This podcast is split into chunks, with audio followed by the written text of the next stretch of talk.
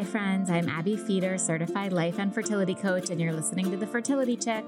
This show is all about the path to parenthood, which is never the same for everyone, and our guests' professional success along the way. Today, we have three guests in one. We have Maya Grobel, Jen Vesbit, and Gina Davis, not the actress, but best name ever. And they are the founders of Empower with Moxi. One of the pieces of IVF and fertility treatment in general that we don't really talk about is what happens to embryos once we are done with treatment. And after the three of them went through their own journeys through embryo donation on both sides of it, they created Empower with Moxi, which is a huge educational platform and uh, embryo donor matching service. And they talk about what it was like to form the business, what it was like to be embryo donors, embryo recipients, and really how to talk about and navigate this piece of the puzzle with people that we love in our life. Please enjoy the ladies of Empower with Moxi.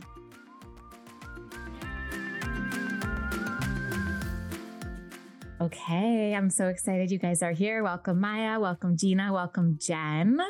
I'm so happy you're here. Yeah, of course. You have such a beautiful, unique niche in the space, and I can't wait for everyone to hear your stories. So, why don't we start with your personal stories, as that is the foundation of this business? Um, and Maya, why don't you start us off? Tell us how you got here. Thank you for having us, Abbe. Um, yeah, I so I'm Maya, and I am I'm a licensed clinical social worker um, and a psychotherapist in the field of reproductive medicine. Um, but I think, yeah, in terms of my personal journey, I, my husband and I did everything that reproductive medicine had to offer. Basically, we did IVF, we did IUIs. My sister donated eggs to us at some point in our process, and we landed on embryo donation as being the next best option.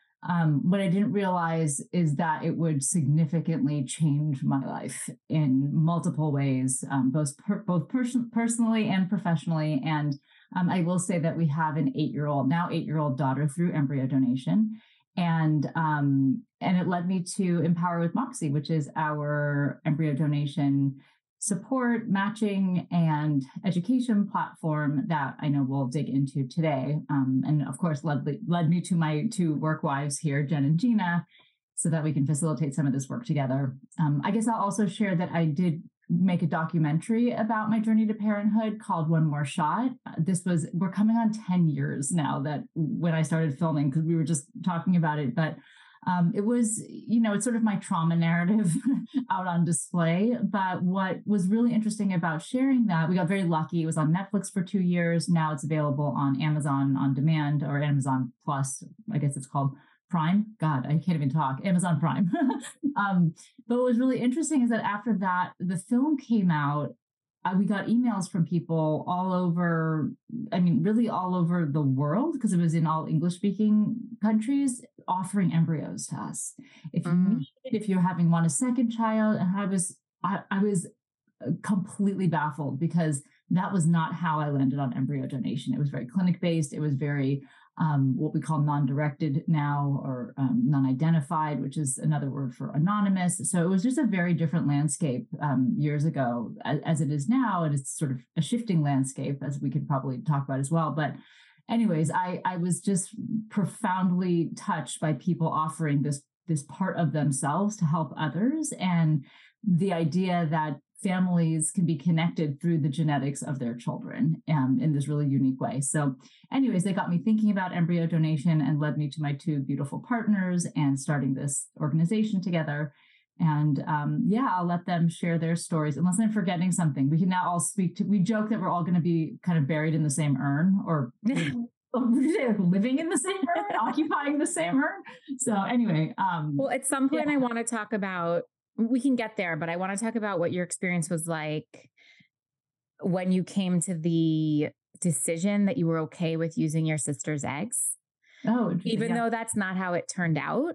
Um, and it is in the documentary. And, and the documentary, to be honest, Maya was being given an award one night and I was invited to the award ceremony and I hadn't heard of the movie and I like crammed it in that day. And I was like, how did I not hear of this? Like it was so good and so resonant. And I'm so glad I did because it turned out we had one of the same fertility doctors and same fertility acupuncturists who were also at this gala. And I was like, oh, thank God I didn't show up looking like an idiot tonight, um, which I might have, but I tried not to.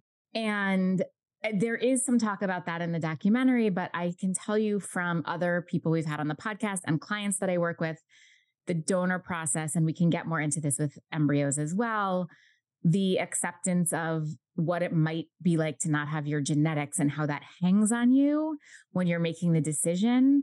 And oftentimes the after, and you guys, I'm sure can all speak to this, it's just, it's like not, it's such a non issue anymore. So just pin that for now. We can get more into it. But in the meantime, I would love to hear, Jen, your story, how you got to empower. Yes, thank you. Um, gosh, my story. I feel like I've told it so many times now. It's interesting. Um, we love telling our personal stories, not because we love to hear ourselves talk at all. In fact, we're sick of hearing ourselves talk, but because we feel like, um, you know, it really connects us to people that are going through, you know, the infertility process, um, because we've all been there. And also when it comes to embryo donation, like you said in the beginning, it's such a niche area. So um, I am the short version of my story is I am um, mom via IVF. I have twins that are now 11. Um, yes, yay. Um, before conceiving the twins, I did go through, you know, other IVF. I had a miscarriage. I, you know, really got to a point where I was like, what am I doing? How will I become a mom? Went through depression, went through, you know, just really feeling like my emotions and finances were stretched.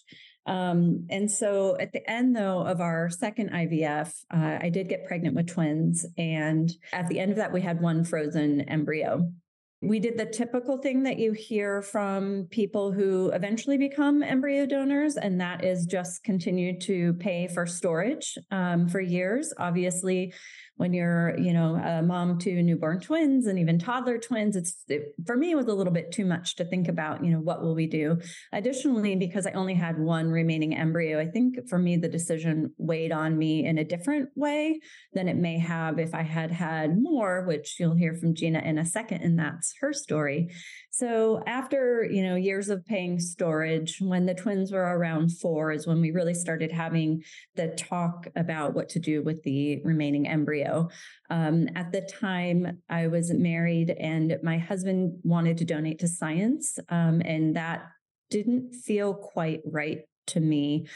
Um, mostly because like I just said, I had been through my own journey, my own struggles, my own depression, all of this. And I really felt like trying to help somebody else become a parent um, was my calling after what I had been through. And it gave some purpose, I think, to the pain. That's at least how I felt about it. So, in the end, and after debate, we did agree to donate our embryo. Um, we chose to go outside of our clinic because our clinic was not offering an open directed program. So, we went outside of our clinic and found um, several interested families, um, and we landed on one. Um, we are a West Coast based family, and we chose a single mom by choice that's living in New York and um, went through the process of donation and she became pregnant and she gave birth to her son about um, when my twins were five. So uh, the process went pretty quickly once we decided to donate. Um, throughout the process of choosing what to do with my remaining embryo and then navigating the emotions that came with donation, I felt very alone. I felt like who else is out there that's talking about this? So um, my degree is in counseling and I'm a nationally certified counselor. So, what I decided to do just on my own time was start a website for um, embryo donors and started talking about it. And I offered support groups for people that were considering donation or had donated and were navigating the emotions. So, I was in the space doing that. And that's really what led me to meeting um, Gina and then Maya and forming Empower. So, amazing. Um, I want to talk really quickly before we get to you, Gina, about with you, Jen. When you weren't able to go through your clinic, were there resources available on like where do you go to donate an embryo?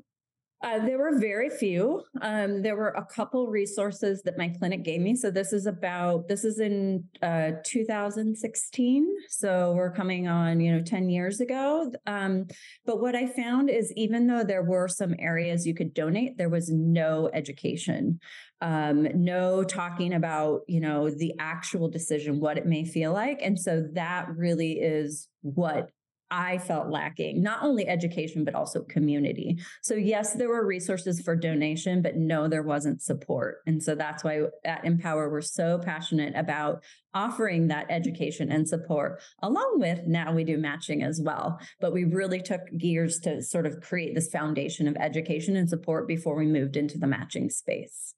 I love it. I love it. Okay, Gina, my love, tell me your personal story.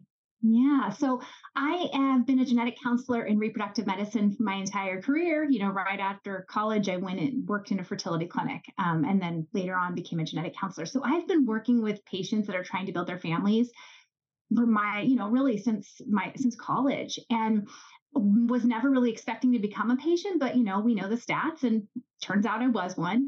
Um, my husband and I, when we um, started trying, um, we you know kind of we were i was at um, ucsf at the time. I was at a i was my that was where i worked. And and um so my so i kind of like had an in with all the doctors there really some amazing doctors. Um and eventually had to go through ivf um i'm kind of skipping ahead but you know fertility journeys how they go. Um eventually had to go through ivf and really stimulated much better than i kind of anticipated much better than I was really prepared like thinking about. So I kind of felt like I won the lottery. We ended up with 18 embryos. Um, and yeah, and um, we ended up, our first transfer resulted in our son, who's now 12.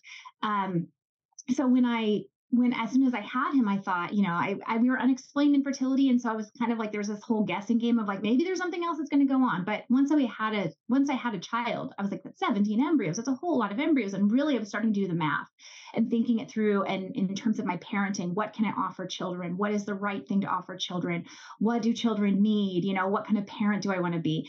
And so I really landed pretty quickly on my bandwidth is going to be two, probably. I already knew that. We ended up transferring a second embryo down the line. And so now I have an eight year old daughter.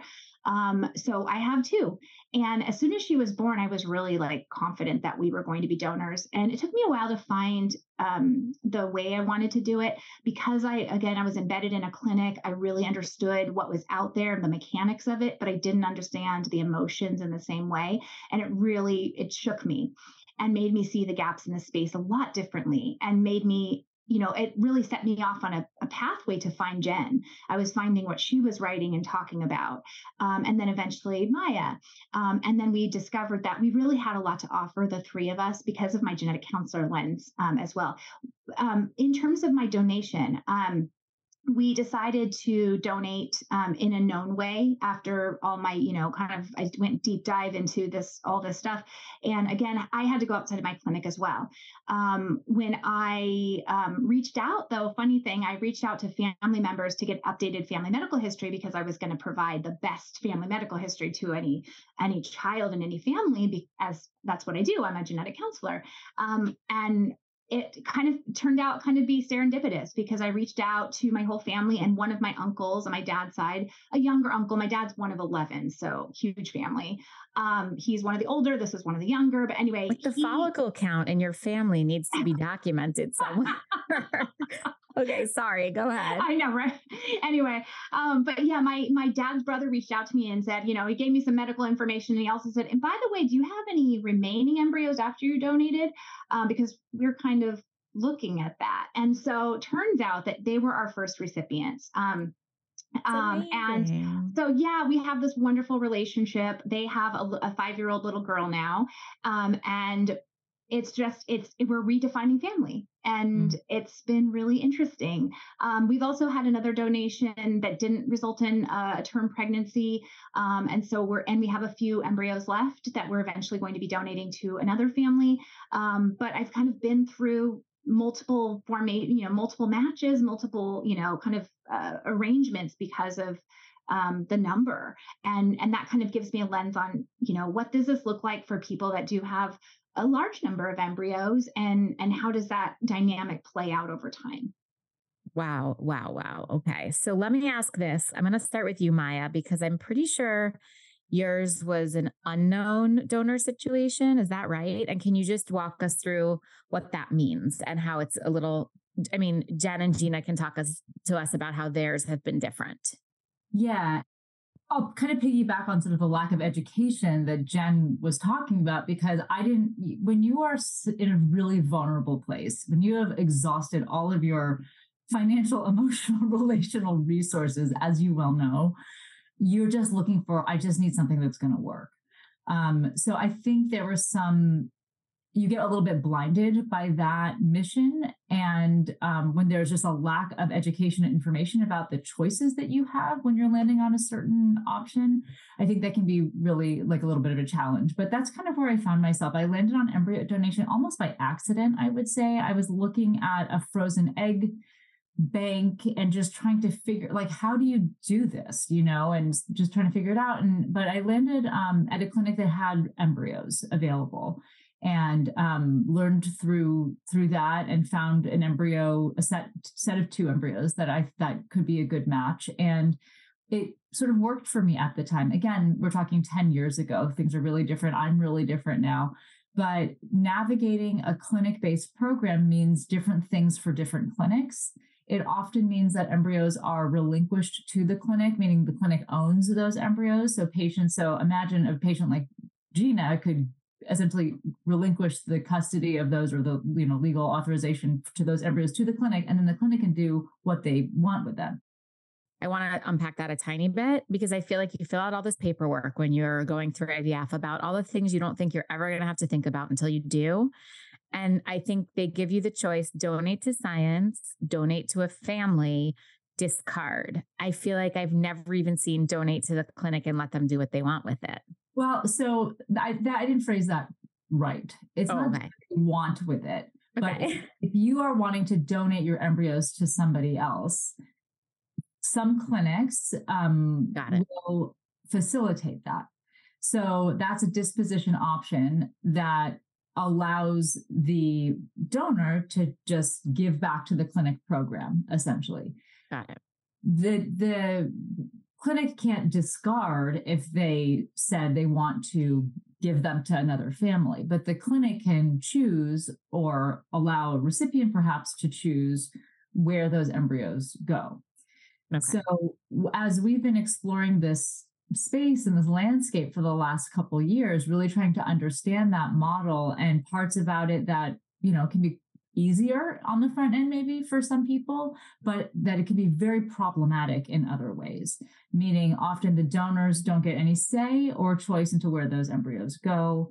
Meaning there are some programs that the recipients may be allowed to have one chance or one embryo, but then other embryos are given to other families. So there's a lot of full genetic siblings, or there could be potentially large cohorts of genetic siblings, and people don't know each other. Think about a clinic location. So generally people are maybe in the same geographical location. So there's just, you know, when when 23andMe and consumer at home consumer DNA testing really exploded over the last several years, it dramatically has changed this landscape of third party reproduction, donor conception, and anonymity. And even the term anonymity is, you know, it's not supposed to be. It's still used, but it's it's there are new guidelines in terms of language, um, and we just know that it's not possible to be anonymous anymore. Nor is it desired by donor conceived people for, you know, that that we've been really connecting with and learning from um, and often not by the donors or, or, the intended parents. So we have this challenge with this space where it's not exactly what people want, but then also how do you navigate meeting new people that you're going to share your embryos with and have full genetic siblings raised in different homes with different parents? How do you make meaning of sharing genetics in this way? How do you understand family? you know extended family what do you call each other all of those things those are the things we really tackle as as an organization because that's what these fa- families are really i don't want to say struggling with but um kind of immersed in right? And it's been it's been interesting journeys for both jen and gina. For myself with an unknown or a non-directed um, donation i've been navigating something else on the back end over time. And i actually have connected with the egg provider of the, you know it's you know so it's but there was a lot of hesitation and that's its own gina and i actually just presented at the the seeds ethics conference and I, I shared my story a little bit and so i know we're kind of at a 30 minute time limit and we could just our stories take up like 27 minutes so no totally and we started later we started a little late so don't even worry about it yeah but but really it's you know it puts it puts people in challenging positions when you have an unknown non-directed anonymous whatever you want to say on the front end and then you have a child on the back end. And that child is genetically connected to other people and that child has a family genetic health history and that child has an ethnicity an ethnicity or ethnic identity that's maybe different than yours, you know? And so, really being able to help people forecast the future needs of these potential children and, and people and helping them make decisions on the front end that will allow the space and growth for both the intended parents donors and the the children who are impacted by all of this that's what we're really trying to help people do Jen, can you speak a little bit to some of the terminology? Um, just even, I should have asked from the beginning, but I feel like in my world, I've heard you are not supposed to say embryo adoption. Embryo donation on both sides is the way to go. Um, I am part of an embryo donation Facebook group, and in the rules, like the first thing you have to check off is that you'll never say embryo adoption. So, can you talk about how that came to be and if that's true and why? Yeah, that's a really good question. I think language in general in this space, um, talking about everything from what do we call it, embryo donation versus embryo adoption, to what do genetic siblings raised in other families call each other, right? It's it's there's a whole lot to explore there. Um, my favorite way to answer the question about adoption versus donation is in terms of what is different. The answer is um, nothing and everything all at once.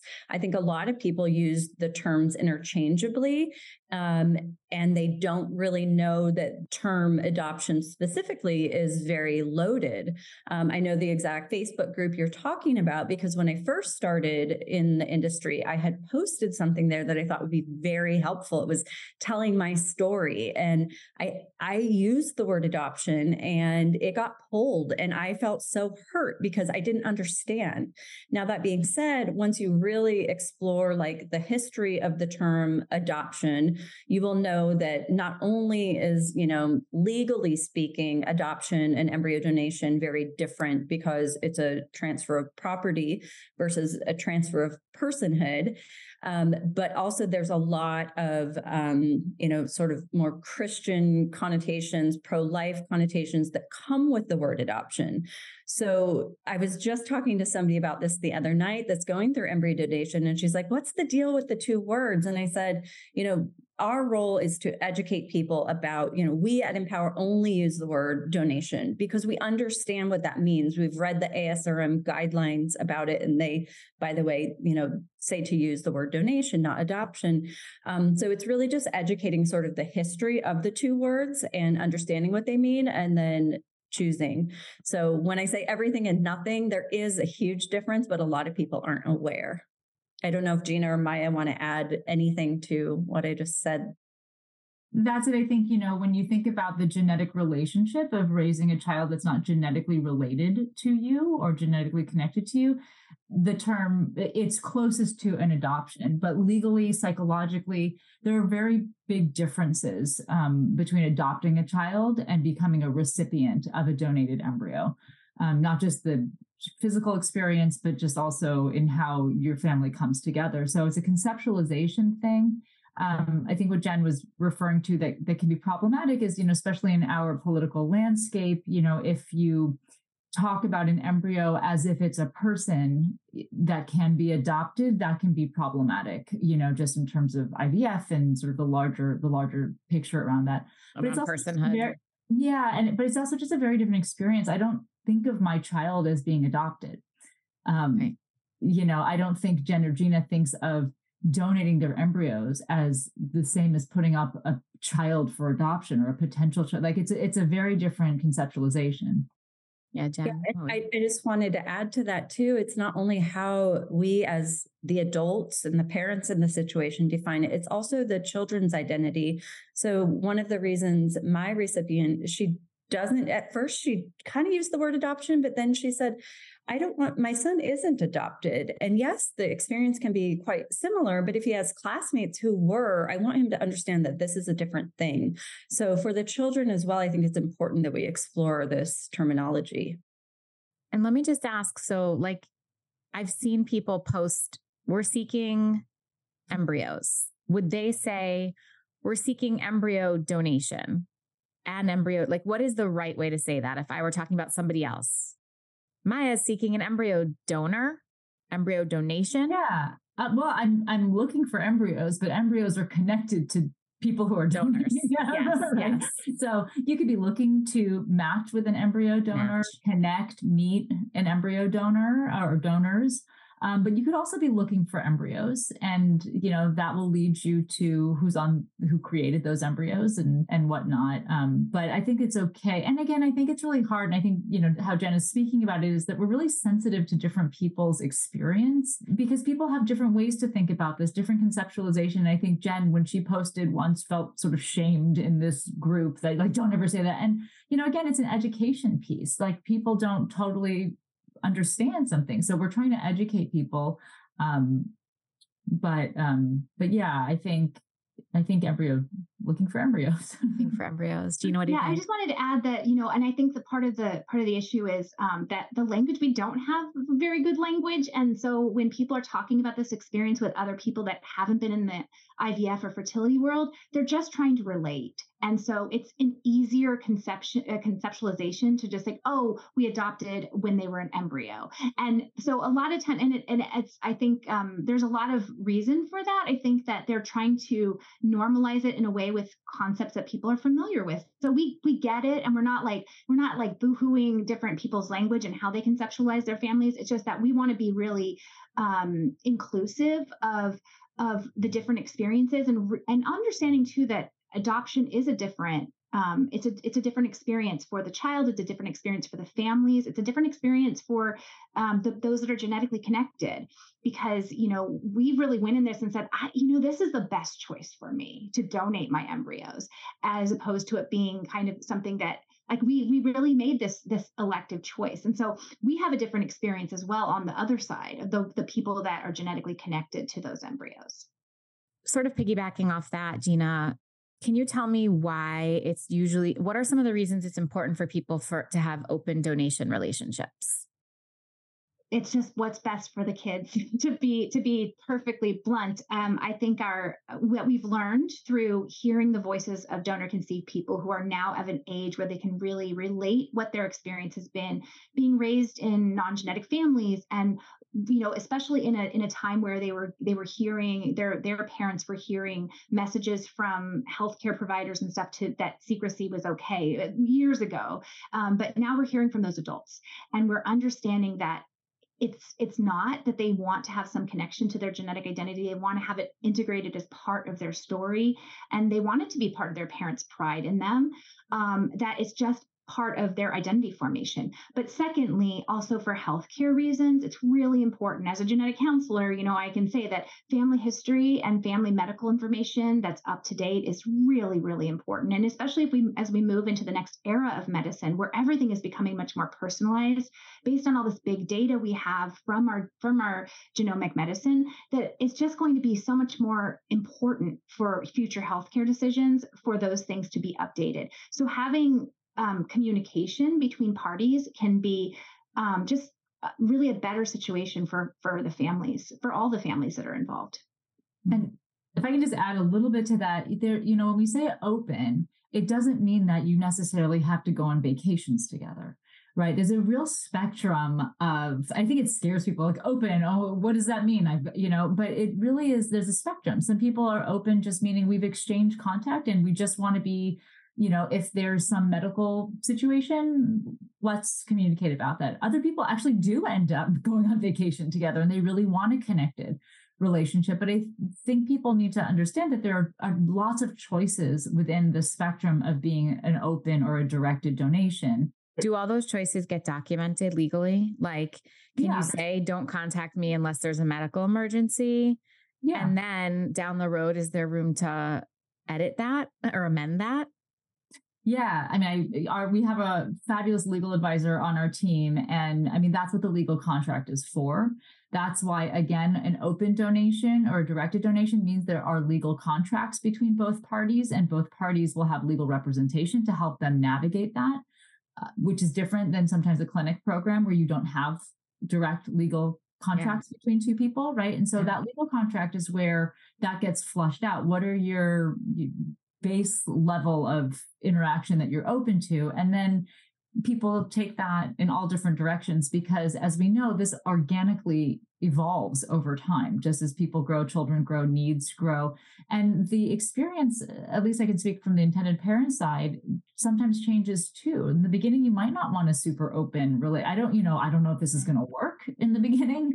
I don't know how i'm going to feel mm, pregnant with and knowing who the donors are but once a child is there, I can say from my own experience that the interest, desire, curiosity for a connection shifts or often shifts for people because then you be you sort of establish yourself as the parent you gain a certain level of confidence of bonding and then you go oh okay well wait a minute i'd like to thank somebody you know or i'd like to learn Right. more about you know what whatever so Is there, can we talk a little bit about the financial component? Um, I'm under the impression, and I'm not sure that I'm right, that embryos, you cannot charge legally for embryos. Is that correct? So this is so interesting because you have to pay for sperm and you have to pay for eggs, but you do not have to pay for an embryo donation. Is that right? I mean, have to. I mean, uh, sperm and egg donation can be altruistic. Absolutely. It's just that really the economic, you know, there, there's The there's culture. economic forces that have Yeah. had have shaped what actually happens, and so many times gamete donation is compensated. Um, embryo donation, it's generally speaking, we say that um, embryo donation uh, is not a compensated thing. You don't, you know, you can't. It's ethically very, very challenging to um, to pay for an embryo um, or to receive money for an embryo. Um, that said, legally, each state has their own laws, and um, we can't. We're not lawyers. We can't speak to all of the state laws and what how they might be interpreted. But generally speaking, that's the way it works in, in practice. Is that people um, they can sometimes um, get you know store it, some of their storage fees compensated if they've been holding on to the embryos and they they're in the process of matching um, and maybe the recipient will take on some of the the storage fees. Now it can't be astronomical because people come to embryo donation oftentimes at the at the end of a long fertility journey and they've a lot of times tapped out a lot of a lot of their resources. And so this is actually one of the most economical ways um, to pursue parenthood infertility treatment because of that altruistic nature and because um, former fertility patients who understand that struggle are the ones that are donating those embryos. So Mm. I think we have this real culture around altruism um, in embryo donation, and I think it it really is a beautiful experience because of that. Okay. One other really kind of big topic, and you might all have different answers to this, but how do we talk about it with our children? How do you all talk about it with your children? Do you bring it up right away? What is that piece like for you each? Maya, you want to start?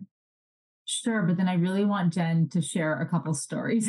Okay, great. And I think she knows the stories I'm thinking of. Um, I mean, that's this, this is what I do a lot in my private practice. Uh, work with people who are moving towards third party reproduction and really talking about best practice around disclosure and talking to children. We know through different data and research, the best practice is to ground a family in open, honest conversations.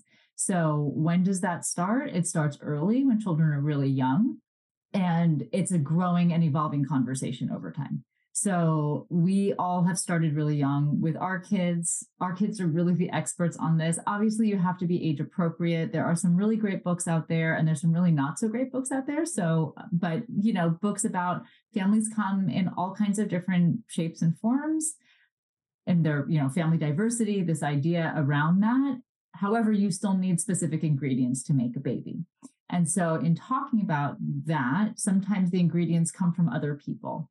And so, it's understanding early concepts of genetics, early concept of connectedness, early concepts of being so wanted that other people were willing to help us have you, mm. and letting that story unfold.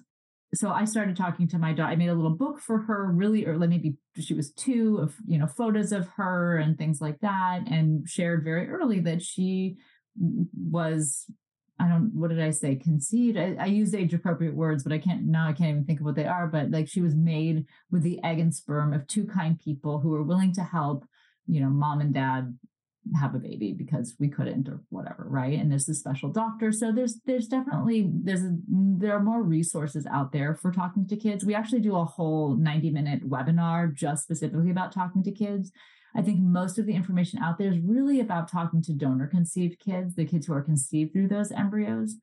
Um, not a lot, and this is why we did that webinar and why it's 90 minutes, because there's not a lot about how embryo donors who have children most likely already talk to their own children about those genetic connections and thoughts around that.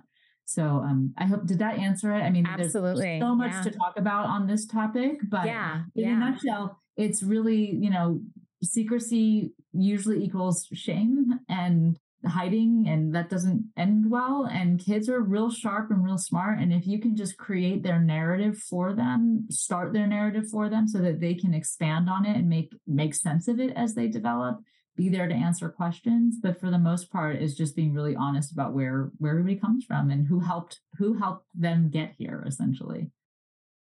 Okay jen let's hear your stories well, I think my answer to that too is it's there's not one correct language to use with children. And I've really discovered that going through embryo donation with my twins, who were five years older than my recipient's son. So I had the opportunity, you know, to kind of, you know, we I talked with my recipient, what kind of language are we going to use? Um, in my opinion, it I felt more comfortable with her sort of guiding me on the language she was comfortable with. So we landed on cousin language because, you know, she's in a culture where people call each other cousins. And so we started with that. Um, but when my twins got to be a certain age, they were like, why are we calling who? Like, why do we call him our cousin? He's not our cousin like our other cousins are our cousins and they kind of started asking questions.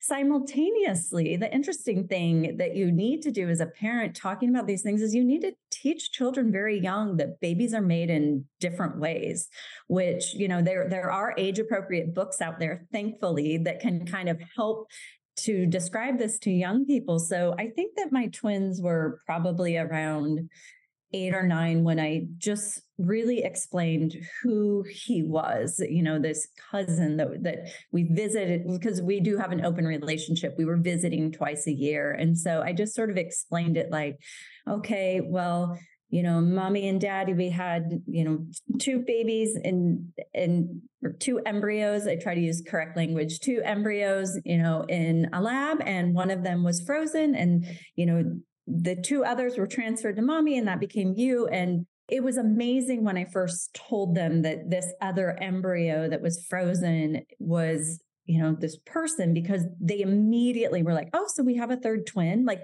you know, eight, nine year olds saying this stuff. It's like, what? Um, and so that was really beautiful. There's, it's also, you just have to also be open to them telling funny stories um, around. My favorite story is, when um, my kids during COVID were in online school, they had to do a project about what makes their family special. And my daughter recorded herself saying, you know, my family is special because I have a twin brother, and my family is also special because I have another twin brother who was frozen in a drawer for five years, and mommy busy to take care of him. I said, duh. And so I really had to like write to the teacher explain the situation. And so it's so to answer your question, I agree with what Maya said. Starting very early, teaching children that babies are made in different ways. Um, you know, using words like magical seed or whatever feels good to you, using language that feels good to you, um, but also leaving children the opportunity to create their own language. Now that my twins are 11, they call him their brother. They feel comfortable using that language. I feel comfortable. They've, you know, I wouldn't guide them any other way. And so, again, it's keeping that open mindedness for what the future holds. I love this. I have to just add that my mm. son, um, he was the one that, you know, I really started my conversations with him, but he really, uh, from his baby book, he had the doctor and me and getting my transfer as the beginning stages. And so we had always talked about we needed a little help to have you and we talked because that was like kind of the foundation for how babies are made is that I honestly think that he was kind of disgusted by the idea of sex once he learned that there's other ways that babies could be made. Mm-hmm, but we mm-hmm. talked a lot about we put the sperm with the egg and we talk about all that stuff. And so he came really from a completely like scientific background. It really was not shocking to either of my children that, you know, when we talk about and we needed a doctor to help us. And, you know, when you do that, you have sometimes you create you know you create embryos and when you do that sometimes you don't have you don't exactly know how many you're going to need um, so we just talked about we had extras and so we decided to share them with other people so that they could build their families and i think because you know, my kids really understand genetics. We talk about genes, we talk about all this stuff. It just became really a natural thing of like, of course, we share things. We share things that are important, and we um, and we also like we when we make a decision in life, we decide how we want to do it and what kind of relationships we build with people. And so I just feel like it kind of became natural as part of our our our family culture to just talk about what we do um, when we have I don't know, when we have extra of something in some way, um, and also what it means to be there for people um, and and have relationships with people. So I'm like, it's probably important to her that we, you know, that we send her presents on her birthday and we talk to her and all those things. And they're like, of course, it it really makes sense. Mm. Um, so I think that I think our kids are just they just kind of they they're learning a totally different ways way that families can be um, because this is just normal for them. Mm. And know, while I'm with you, do you talk to your people about epigenetics? Is this something that's included in all of your conversations? And what it, can you give us a very brief yeah, description of what epigenetics is and how you might talk about it with your clients? Your yeah, people? I mean, I just gave a talk um, to the um, mental health professional group about this very topic because it's so t- it's so timely. It's really a buzzword right now. Um, you know, epigenetics is basically how our environment shapes our genes, how our environment shapes the use of our genes. So if you think about our genes, we have the same DNA code in all of our cells, but our cells use those diff- that information differently. So our brain cells will use certain genes, our liver cells will use other genes, you know, eh, what have you. And the way that's controlled is by environmental triggers as well as genetic triggers. So if you, you know, what you eat, your environment, like, you know, what you're exposed to will shift like which which um, genes are used with greater frequency. So it's like sort of like bookmarking. And I like to think of it like a family cookbook that's been passed through the generations. If you think about it that way, it's a family cookbook and you're going to use kind of different you're going to kind of use different recipes maybe than than maybe your grandmother did. Um, and depending on your tastes your available ingredients you know um, you know what what kind of influences you've had in your life. So you might substitute in one thing for another. And so it's kind of the same idea is that you've had this, um, the, gene- the genome is passed along through the generations, but then what you do with that genome, and of course you're mixing it with other people along the way, right? Um, but what you do with that, that um, recipe book is going to be dependent on what your environment is and what is available to you. So it's really the way that our environment really helps us to modify what we're doing in the world. And so it's it's an important aspect. Now, it's important not to bypass um, how important genetics is though too. So we don't want to like say oh it's all about epigenetics because you know because genetic identity is also important. So they're both important. It's important to recognize that it's genes and your environment that are working together that really make you who you are. And i think i think of it in terms of your environment starting from the moment implantation happens because i think for a lot of people once they arrive at the donor stage, it's almost uh, a calming way of thinking to think that epigenetics will start once the embryo is in your uterus because your part of your inner environment will be transferring into the embryo. I think at least when I counsel people and or coach people, we talk about that a lot. So do people do you guys talk to people about that piece of it?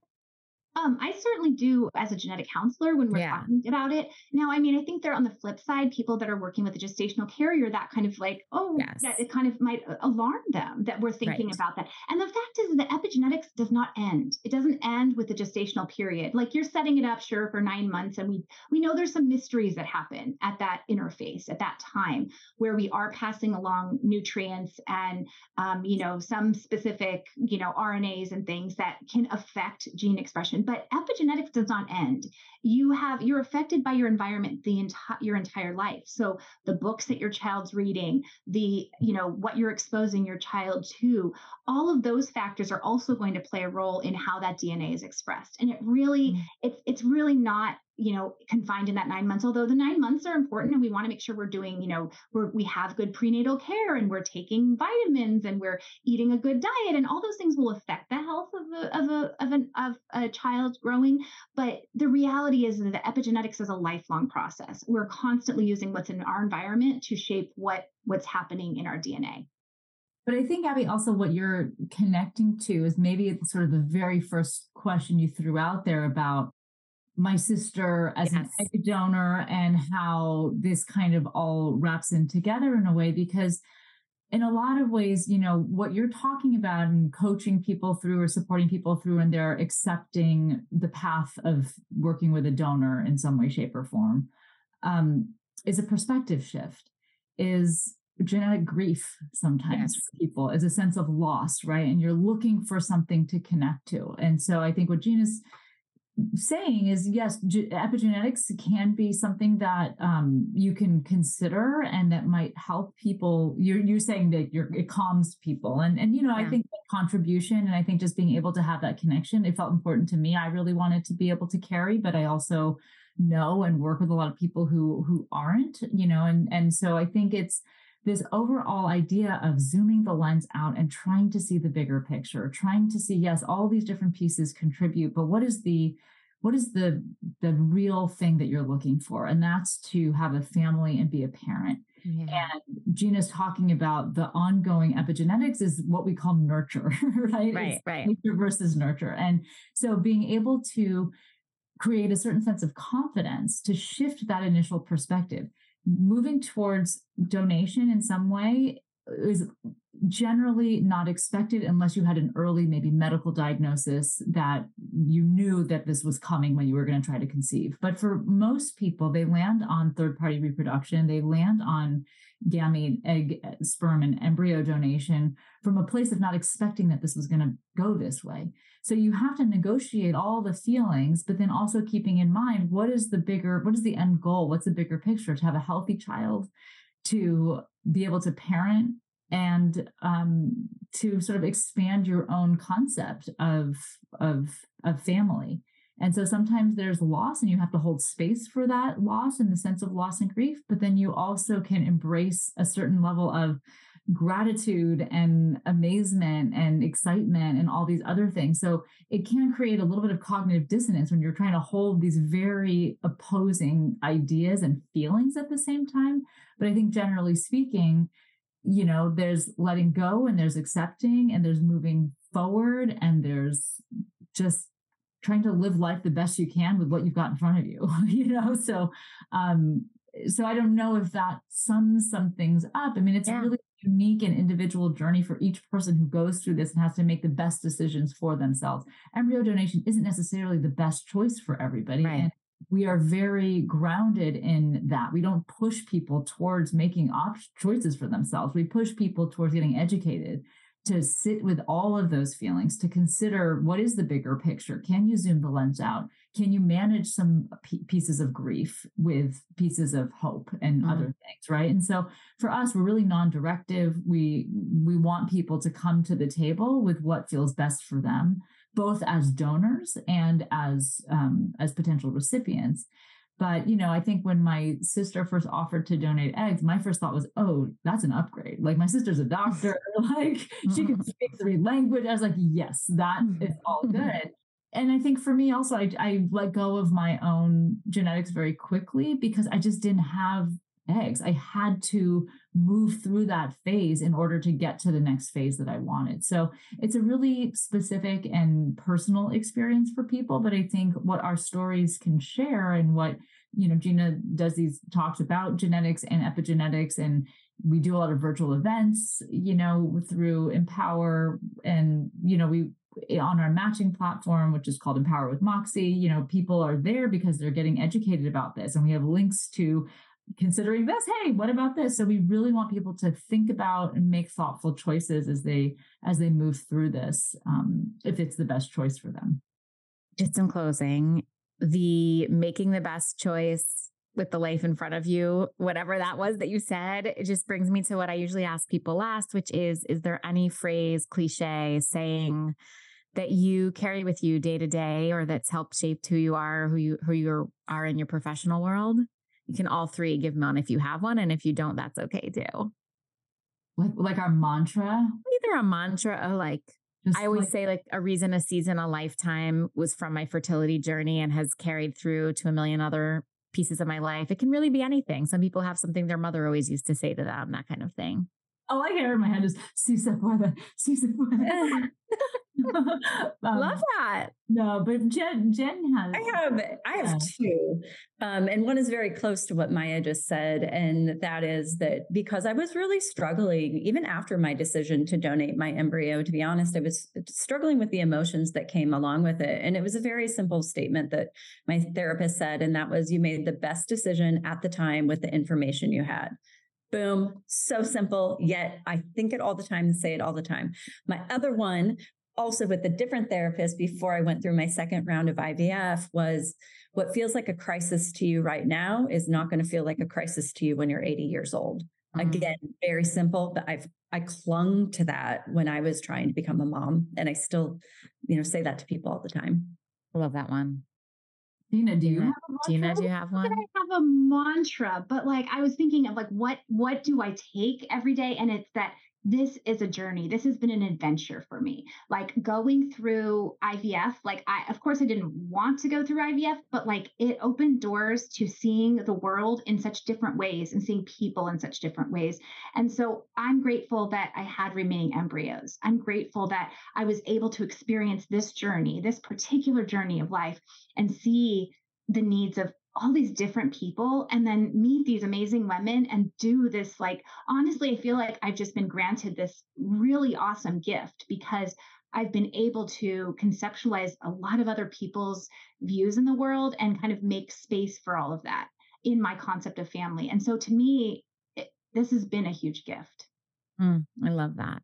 I feel like you guys are just so thoughtful in all of this. We've spent the last like two years building this matching platform.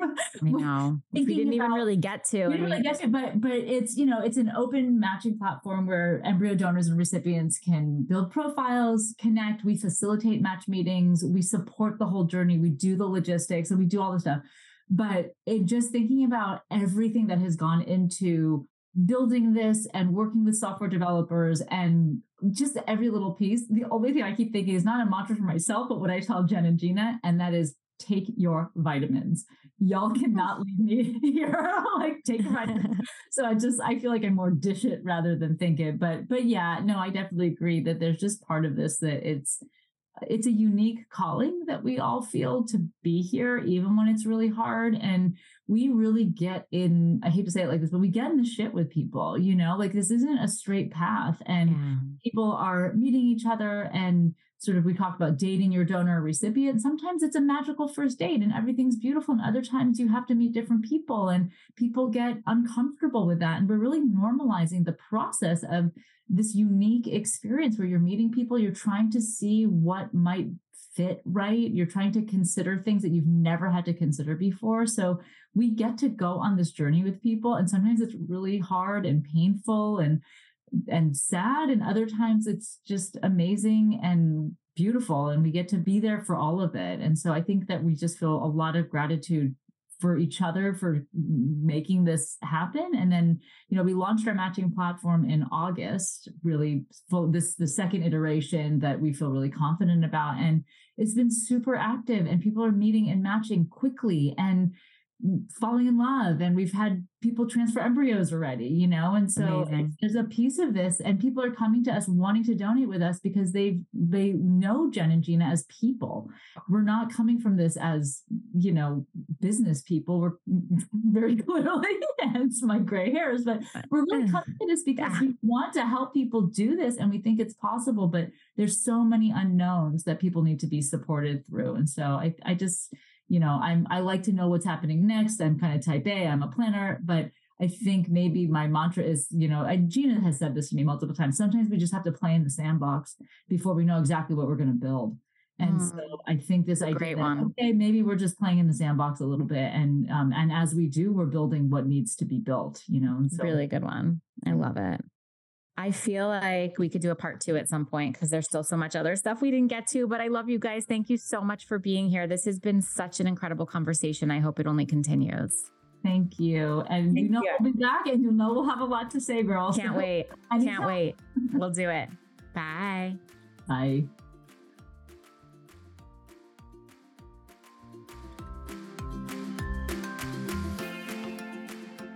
My goodness. I'm definitely going to have them back for another episode. I think there's still at least five topics we didn't get to. But I love when we get to investigate these pieces of the puzzle that we don't talk about or think about so often. And I will say, as I mentioned in the episode, you sign this paperwork when you're about to start fertility treatment. Like, what do you do if you get divorced? What if you do if one person passes away and you have embryos made? And you don't really think about the effects of any of these boxes that you're checking until they happen to you. So, Thank you, thank you, thank you to Maya and Jen and Gina for coming on. I loved that episode. I was going to define gamete because we talked about it in the episode, and I bet some people don't know what that is. Gamete is basically just a reproductive cell. So a sperm is a gamete and an egg is a gamete. So when you talk about third party gametes, that's usually egg or sperm donation as third party reproduction. So thank you guys so much for listening. As always, please share, share, share, follow, follow, follow, like, like, like, review, review at Abbe Feder, at The Fertility Chick, at InCircle Fertility on Instagram. Please remember you do not have to go through this alone. If you or a loved one is struggling to conceive, please reach out. Let's have a quick talk and see if maybe we want to work together. I'll see you next week.